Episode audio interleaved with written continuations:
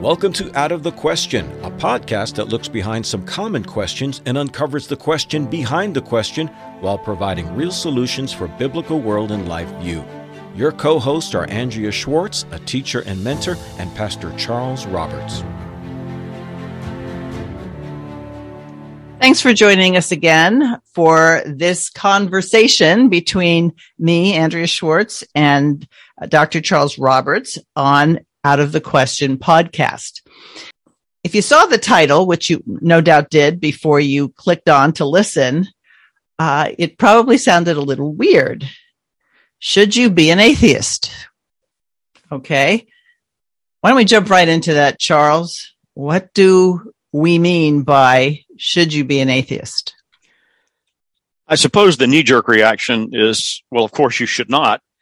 But back of that question is the context of the question, because it may surprise some listeners to know there have been times and places where followers of Jesus Christ, believers in Christ as the divine Son of God and the second person of the Trinity, have been classified as atheists. And what we are wanting to do, I think, in this discussion is key off on that idea, especially as the groundwork was laid for it in Dr. Rushdoony's essay, The Atheism of the Early Church. That also happens to be a title of one of his, I would say, most accessible books, and one that, of course, we're going to recommend to everybody. That's the title of the lead article or essay in the book, The Atheism of the Early Church. So we uh, need to address the issue of what in the world would have led the earliest followers of Jesus in the Roman Empire to be classified as atheists. So context has a lot to do with this. If you just identify someone as an atheist today, people would say, oh, they don't believe in God. They would traditionally say the God of scripture, probably more often than not but the context of the early church, the first century church and the centuries that followed had to do with a conflict of religious views of God, who God is. Is God as the Bible describes him, or is he something else that came out of Greco-Roman culture? And I think people have kind of steered away from the idea of context because on the one hand, if you put too much emphasis on the context of the people living at that time, you could come away with an idea that said, well, I guess it doesn't pertain to us now. That was then, and they were dealing with issues then that aren't issues now. Of course, the problem with undervaluing context, you miss a lot of the nuances, sometimes even the jokes that, you know, St. Paul uses a sarcastic wit to communicate the errors that he's talking about. And so there needs to be a balance of context because just like the early church members were called atheists, they were also called cannibals. Why on earth would you call a Christian from today's view a cannibal when it, that's so antithetical to what we believe in terms of what the scripture says? So what we're really talking about is the view of God that was present and promoted. So what was their view of theism, Charles? That, that when you put the A in front of theism, atheism would qualify the early Christians as being atheists. In that context, on one level, of course, the followers of Jesus, the Christians, uh, denied the reality or the divinity or the sovereignty of the pagan gods of ancient Rome and Greece. Zeus, Apollo, Athena, all the rest of them, and a host of others. They rejected belief in those gods. So, on one level, that got them to be referred to as atheists. On the other level, though, and we touched on this in a previous discussion about the issue of the one and the many, sooner or later, paganism, if it's going to be successful in its own enterprise evolves itself into tyranny. It must, because otherwise it is total chaos and it can't exist. There has to be some centralized organizing authority. If it may be Zeus, well, Zeus has to have an earthly spokesman. The Christians, and they're living in the context of the Roman Empire. Uh, by the time the church began to flourish in that empire, uh, the, the largest group of religious believers and theists were those who either explicitly or implicitly believed in the divinity of the Roman government, especially in the person of Caesar. So, you know, when we hear that, people, we look back and some people do and say, well, those people must have been very silly and primitive because of course we know that uh, a man like a Caesar or a Pharaoh could not be God because we understand what God is. But that shows rather um, a very elementary understanding because when we consider the attributes of God, the attributes of divinity, especially as defined in scripture, well, those people did consider themselves gods. Uh, God has the authority to tell you right from wrong. God has the authority to define what life is and what it isn't. God has the authority to say when life uh, should be taken and when it should be spared. And of course, those government entities allocated to themselves all those kind of attributes. Uh, we could also extend it to say government, excuse me, God has the right to tax you. You know, the earliest examples of taxation, for example, is God telling the Israelites, this is the amount of money you will be giving to the Levites. And that was the foundation of it. And so that is an, an attribute of divinity. God says, this is what you will do. And humanistic governments of all stripes from that time forward have been copying that to express their own divinity. So the earliest Christians refused to bow the knee to Caesar as the divine voice of authority. The pagan religions and their priests didn't have a problem with it. The Jews didn't have a problem with it. But the Christians were the ones who said, no, Christ is Lord, not Caesar.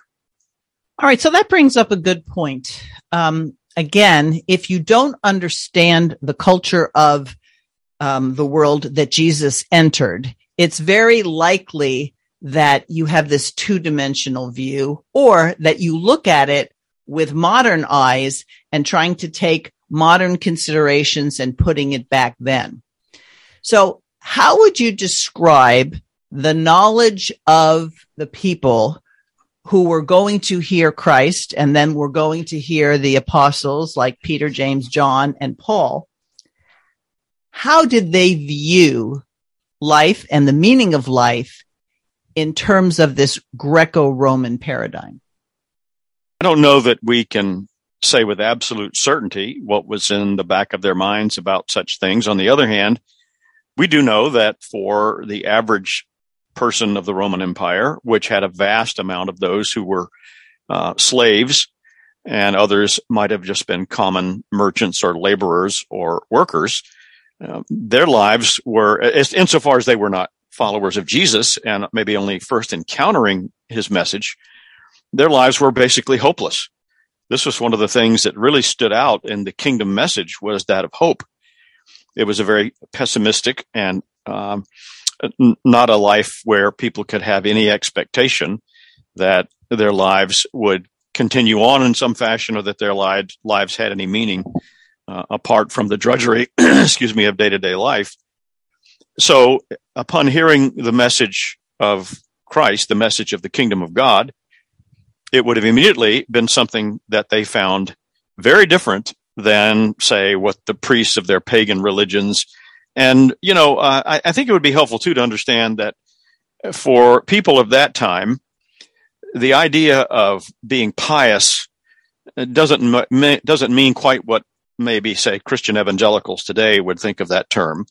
You know, piety uh, involved maybe once in a while going to the pagan temple and throwing some incense on a burner and saying, you know, hail Zeus or whatever. Or in the case of Caesar, which is what got the Christians in trouble, doing that very thing, offering an annual incense sacrifice and saying Caesar is Lord. That was the aspect of their piety. Everything else was pretty much day to day living, however you wanted to do it.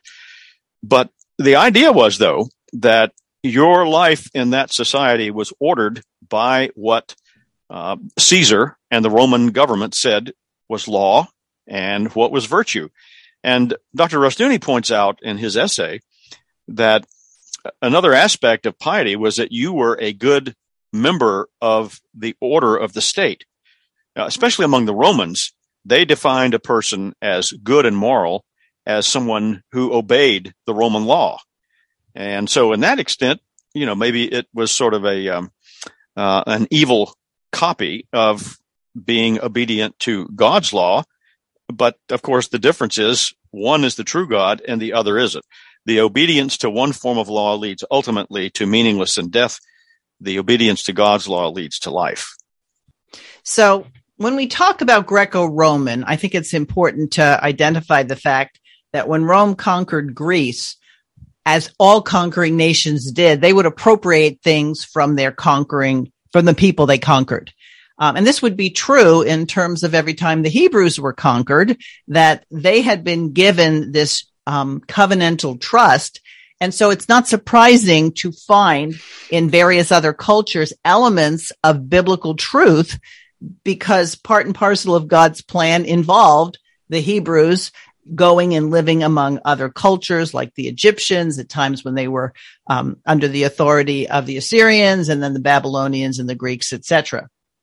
But in the Greco-Roman world, the highest position or the, the institution that had the greatest primacy was the state, which is very different than what the Bible says that the family is the basic institution and the state of all three, the family, the church and the state is the least important.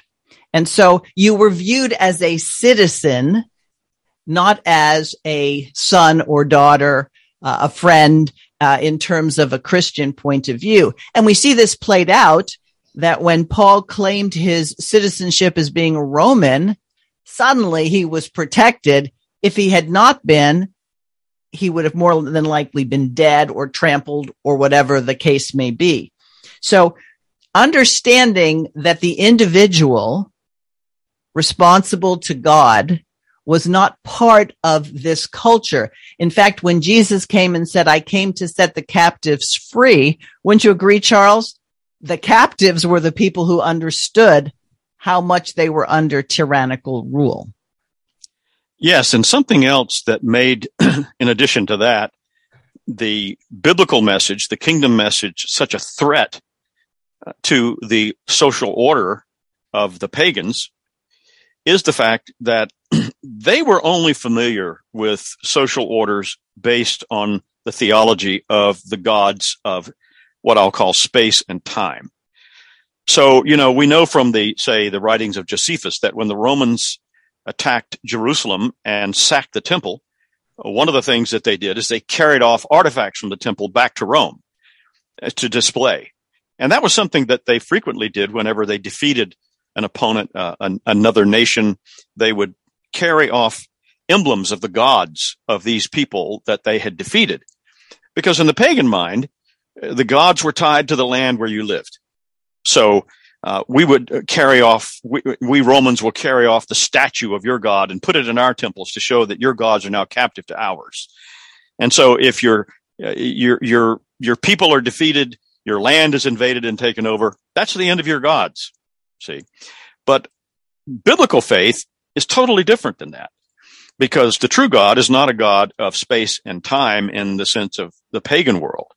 And that was something the Romans in particular and others could not quite get a handle on is how in the world can these people be living in our social order, but they claim to believe in a God that's not in any way tied to us? I think Rushdoony mentions in one of his writings that there was one of the Roman emperors, I think um, well beyond the time of, say, Caesar and Caligula, uh, excuse me, Nero and Caligula, who actually had a statue of Jesus put into his personal chapel and claimed to be so pious to, to uh, enthrall his Christian subjects that in addition to the other gods, he's praying to Jesus as well.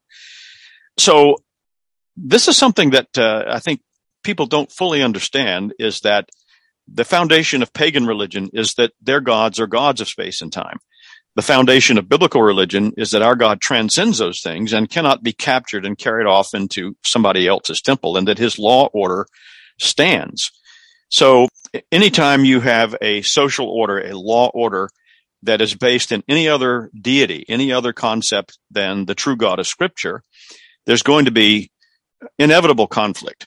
And one will eventually win, of course, and we know which one that is, the, the God of Scripture. But in the meantime, there's a lot of conflict and a lot of accusation. It's interesting too, and this is something else that Dr. Rushdoony mentions in that essay on the uh, atheism of the early church, is that when you read the writings of the earliest church fathers, one of the things, and he mentions one in particular, I forgot which one it was, but they were deeply concerned about the fact that the ones leveling these charges against the Christians as being atheists were not common people, but it was the more enlightened people of the time, the, some of the, the, the politician philosopher types who really ought to have known better, but that was the way they interpreted it. And um, if I may just go one step further, you mentioned at the beginning that Christians were accused of atheism. They were also accused of cannibalism. Right. And one of the reasons for that was, is that the early Christians sought to deliver children who had been left under overpasses and bridges to die. Um, there, there, was abortion quite common in the Roman Empire, uh, but so was infanticide. And so uh, the Christians would, and I'm sure many of our listeners have heard those stories, they would um, rescue these children and, and, raise them as Christians. So the Romans had to come up with some explanation as to why the Christians were doing this that made them look bad. Because I mean, the, the smarter among them, the, the more um, intelligent, knew they, they weren't doing anything other than rescuing these children. So they they came up, they ginned up the claim that the Christians were stealing these babies from under the uh, the overpasses because they were going to eat them in their ceremonies. And that's right. where the charge of, of cannibalism came from. And I think, if I'm not mistaken, um, it also was in terms of the church celebrating the Lord's Supper. And so Jesus's words, this is my body, this is my blood, that it could have the tag of, see, they're eating flesh and blood. Yes. And so you know what? Times haven't really changed that much when you want to make other people who are your opponents look bad. You drum up things and maybe there's some element of truth to it, or at least you can associate it. So yes, you know, we have film, not that they had film at the time, but we had film of them going under the bridges and bringing out children and, and people and bringing it to houses. They're bringing food, right? So the attempt here is to um, discredit someone or a group enough so that people don't even investigate. And I think that really speaks a lot to the threat that the Christians were. After all, they weren't the rich. They were not the philosopher kings, but they were basically undermining the whole structure that women, children, slaves, common people need to listen to we, the philosopher kings. And if you don't, we'll just force you to. I think people need to understand too that the, the, the, the activity, the action of doing that, that very thing questions the foundation of the social order, which says it's okay if you think you have too many children or you don't you don't you don't want any more daughters. You you you want sons. So take this female baby and just throw it underneath the bridge. That is something that's a part of the social fabric of a society based on a theological concept that sees the government as the source of all morality. And that government said, yeah, that's okay. Uh, hopefully that sounds familiar to some of our listeners because we've had government that said that sort of thing in a different context is okay today. Um, I was just thinking about this that when I was much younger in the uh, early 1960s, I'll say, there was a time when you could walk down Main Street in the city where I grew up, which was not a small town, it's the capital of the state of South Carolina. And if a person walked down the Main Street, which was the source of, of business and shopping and all that back in those days, and if they loud enough within the hearing of, say, 15 or 20 people, took the Lord's name in vain, that would be enough to stop traffic. I mean, but that was, then there were rules against public blasphemy that could get you arrested for taking the Lord's name in vain. That was a, a, questioning of the social order of that day, which was based on the Ten Commandments. And by the same token, the social order in the pagan world, both then and now, was questioning or publicly blaspheming uh, the moral order that the state and its gods say these things are permissible. And this is all around us today, isn't it? I mean, uh, it would be the same thing of somebody, if they didn't take the Lord's name in vain, walking down Main Street in any city USA, say in 1965 or even more recently than that, and just loudly saying, there is no God. I'm an atheist. That also would be enough to stop traffic. So something like that was going on in the context of these early Christians. They weren't saying there was no God. They were simply saying the God that we worship, the God that we believe in is God the Father, God the Son, and the Holy Spirit. And the true God has revealed himself in Christ and he alone is Lord and not Caesar. You know, when you're talking about growing up and, and having those practices and cultural consensus in place, I think today, what would bring about the same kind of reaction that people as you were growing up had? Now, if you said something in terms of sexual identity, uh, sexual preference, that would be the thing that could get you in trouble. And so this goes back to the idea that culture is aptly described as religion externalized. You'll know a lot about the religion of a people based on their cultural practices. And so isn't it interesting, Charles, that when we look back on Rome and we look back on Greece, there's a lot of emphasis on how smart and how noble and how intellectual they were when the actual practices for the everyday people were not so great. But you see, if you just talk in the abstract and people don't investigate what were the practices of the time, it's very easy to romanticize something which was quite brutal and manifested itself that you know, think whatever you want until you disagree with us. Oh, and then we'll kill you if you don't change your mind. Yes. And I think too, it would be helpful to um, throw out the idea of the types of atheism that people can be accused of or uh, allocate to themselves. I remember back when I was in college, I read a book that promoted the atheistic worldview and the author uh, Uh, it, was a very popular book in the 1970s. And the author eventually had a debate with the late Dr. Greg Bahnsen, who pretty well cleaned the floor with him. But this man had a unique argument in that he said that atheism was simply to be without belief in God. The prefix a meaning not or without and theism meaning, you know, God. So he said the atheist is not somebody who advocates a belief that there is no God he claimed that the atheist is simply a person who has no belief like that. That's a little bit of wordplay. Right. Um, but in that, in that book, I also learned and a few other readings that I did that people have delineated, we'll say, the virtual atheist and the practical atheist. Uh, the, the, the, I'm not sure if I'm using the right word here for virtual, but let, us say the, the, uh, the self-conscious atheist. That is someone who says, no, there's no God or I definitely don't believe the God of the Bible ever existed and ever will exist. Um, or I, I definitely don't believe in this God or that God. On the other end are people who would say, yeah, I believe in God, but then they go and live every moment of their lives as, as if there is no God. That's what you call the practical atheist. And the fact is, I'm not so sure that there are examples of either of those because because even though someone may say I don't believe in the God of the Hindus or the God of the Christians or whatever it may be, that doesn't mean they don't believe in some sense of divinity or some higher authority to which they give their allegiance and their obedience. Now that may be their own minds that they think is independent of any kind of theological foundation, but it isn't.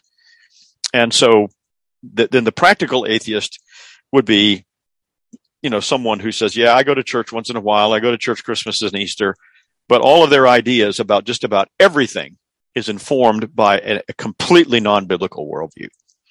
So if you look at the first commandment to have no other gods before me, God is stating in his word that people are going to have gods, right? It's not like, oh, we'll posit a no God situation because if you think through the earth, why it's here, how it's here, how it's progressed.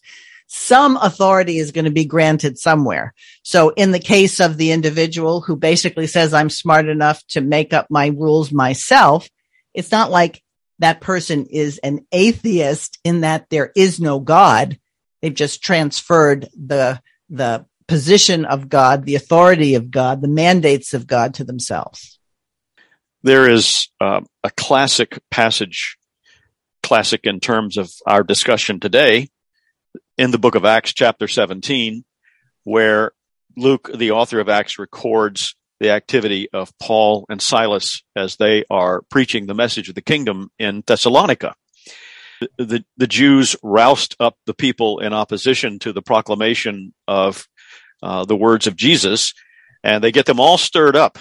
And so the uh, the mob goes looking for the Christians, and they go to the house of a Christian believer named Jason, and it's interesting. Let me read to you from Acts 17 7 what is said against him for harboring or giving um, sanctuary to the Christians.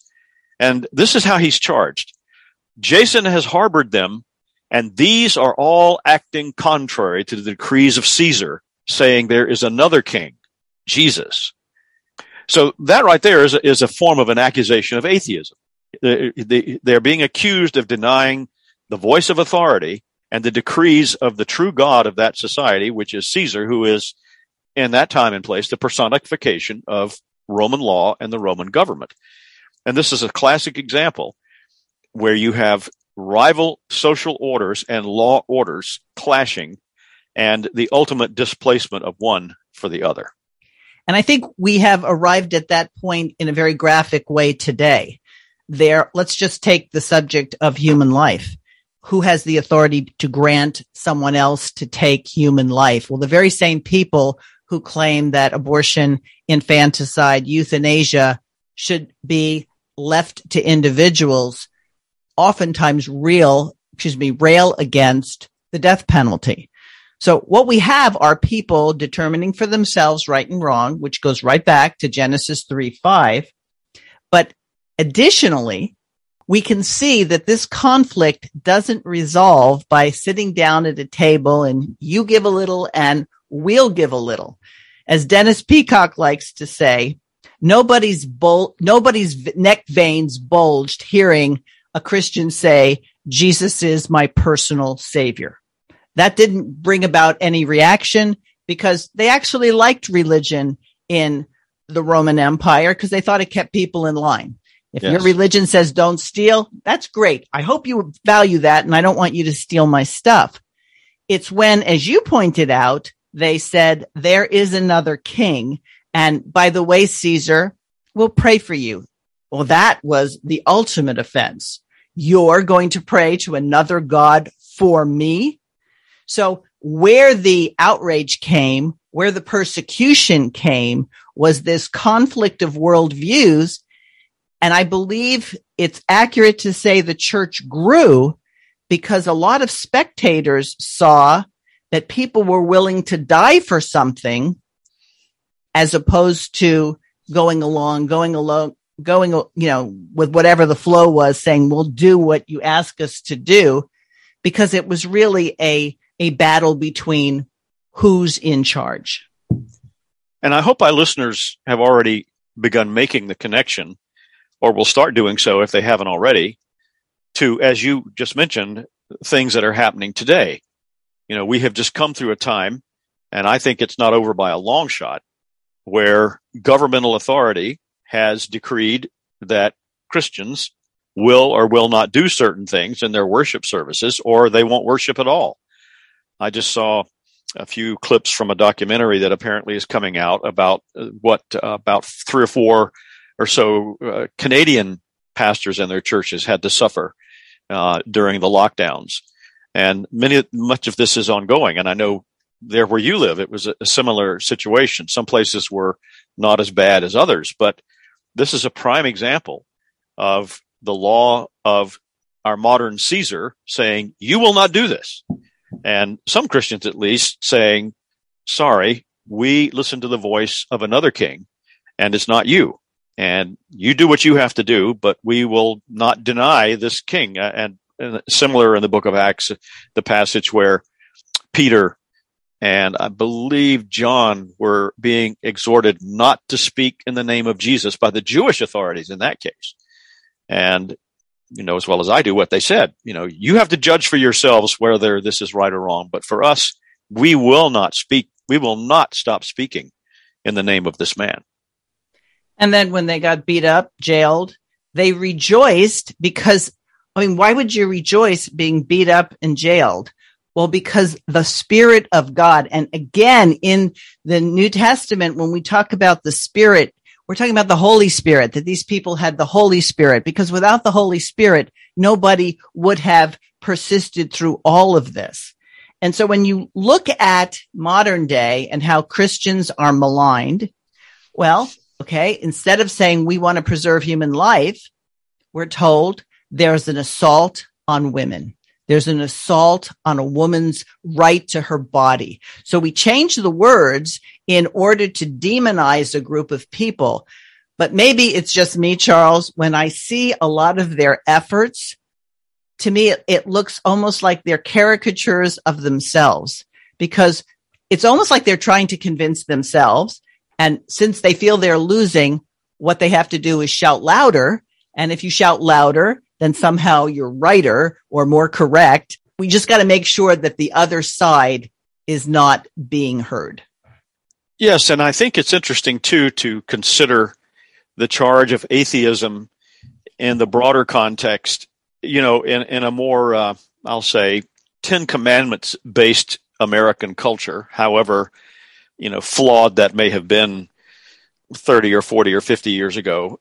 And, let me just stop before I say anything else. I want to make it clear that at least for myself, and I think maybe I speak for you too, when we talk about these things as they were 30 or 40 or 50 years ago, I'm not saying that our goal is to create another 1955 in America. Because some people think that this is what we are after, what we believe. That's certainly not the case. What we are after and what we believe God would have us do is a biblically based society based on the revelation of his word and his law, because that is the path of life and prosperity and blessing. So in that earlier time where there was at least some effort to give the tip of the hat to that, you know, if a person declared themselves to be an atheist, that in the minds of the common person would mean, well, that person's capable of doing anything. You know, they might kill somebody. They, they might commit adultery. They might do this, that, or the other, because the idea was to separate yourself from the true God meant that you were separating yourself from the moral order of what that God has decreed is the right way to live. And circling back to the original question about should we be called atheists today? Well, figure it out. If the law order of our time or any time is coming forth on a fa- from a foundation other than God's law in scripture and the standards of God's justice, then to deny that is from their standpoint being atheistic. And these people might do anything. They might rescue babies and, and bring them up to believe in their King Jesus. You know, they, they might say that there are only two sexes, male and female. And it's interesting how these, these quote blasphemies, you know, have come to replace the, the real and the true definition of those things. As we are recording this, there is a movie that has been released called Lifemark, which I don't know if you got a chance to see, but I did this past week. And it's basically chronicling the result of an unwanted pregnancy resulting in an adoption. And then when the adopted child reached the age of adulthood, being given the option to be in touch with his biological parents. And it's interesting because, well, when I went, I was one of six people in the theater and you have to wonder, was it just a question of budget that they couldn't advertise it enough? Or maybe I just went on a night that a lot of people don't go to the, to the movies. But this is a message that is so suppressed. And when you start talking to people about adoption, um, Christians, they'll make the observation, oh, yes, it cost almost nothing to get an abortion but it could cost upward to $20,000, maybe more to either adopt domestically or internationally. That very fact is evidence of the religion of the West when it's easier to kill than it is to save. And so I, I do believe that this message is one that will be, they'll endeavor to suppress just the same way that you now have people arguing over whether or not states can make decisions as to whether or not it's lawful to kill a baby or not. We, we need to go back to this realization. We are in a war and it's a war between two seeds. And if you haven't figured that out yet, I suggest that you think about it because it's really important for you to figure out what side you're on because the, the Bible doesn't talk about the war between many seeds. It talks about the war between just two.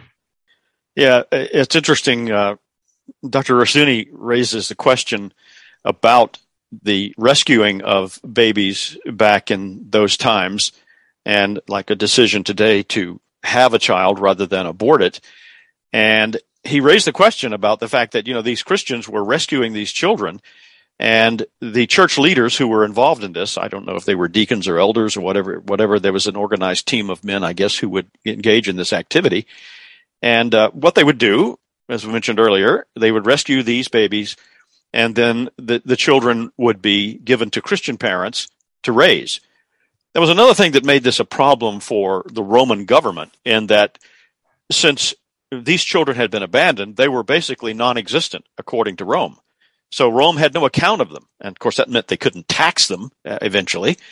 But Dr. Rushdoony raises this question. He says, and I'm quoting him here, how many members of congregations today would welcome an officer of the church coming by with an abandoned baby or two and feel it was their duty to rear them in faith?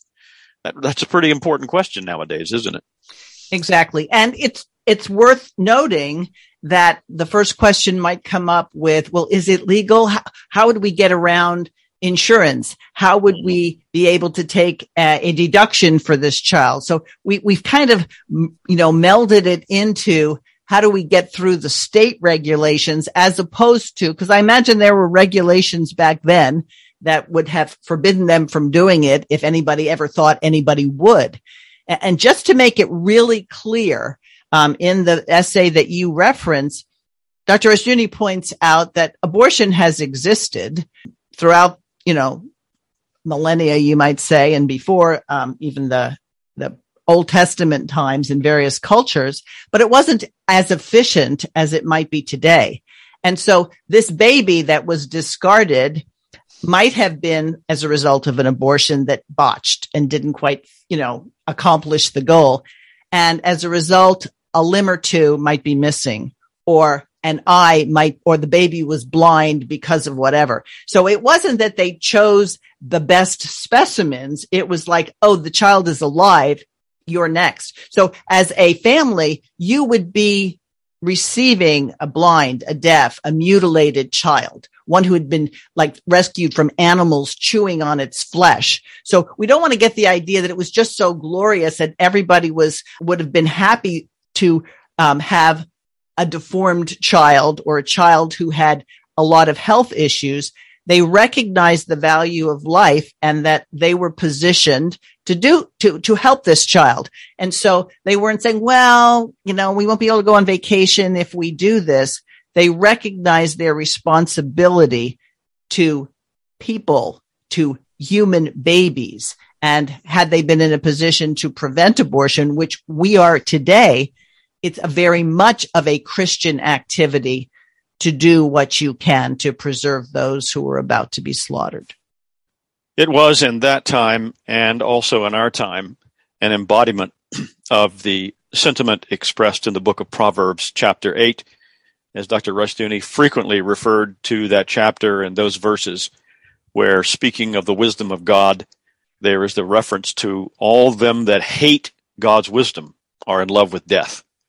And Roman culture was very much a culture based on death, especially in the latter stages. And that uh, abandoning of children to death, uh, abortion, uh, was a prime example of that sort of thing. And so it's no coincidence that as what used to be a predominantly Christian culture in our time and in our in the places where we live has trended more towards a pagan understanding of things.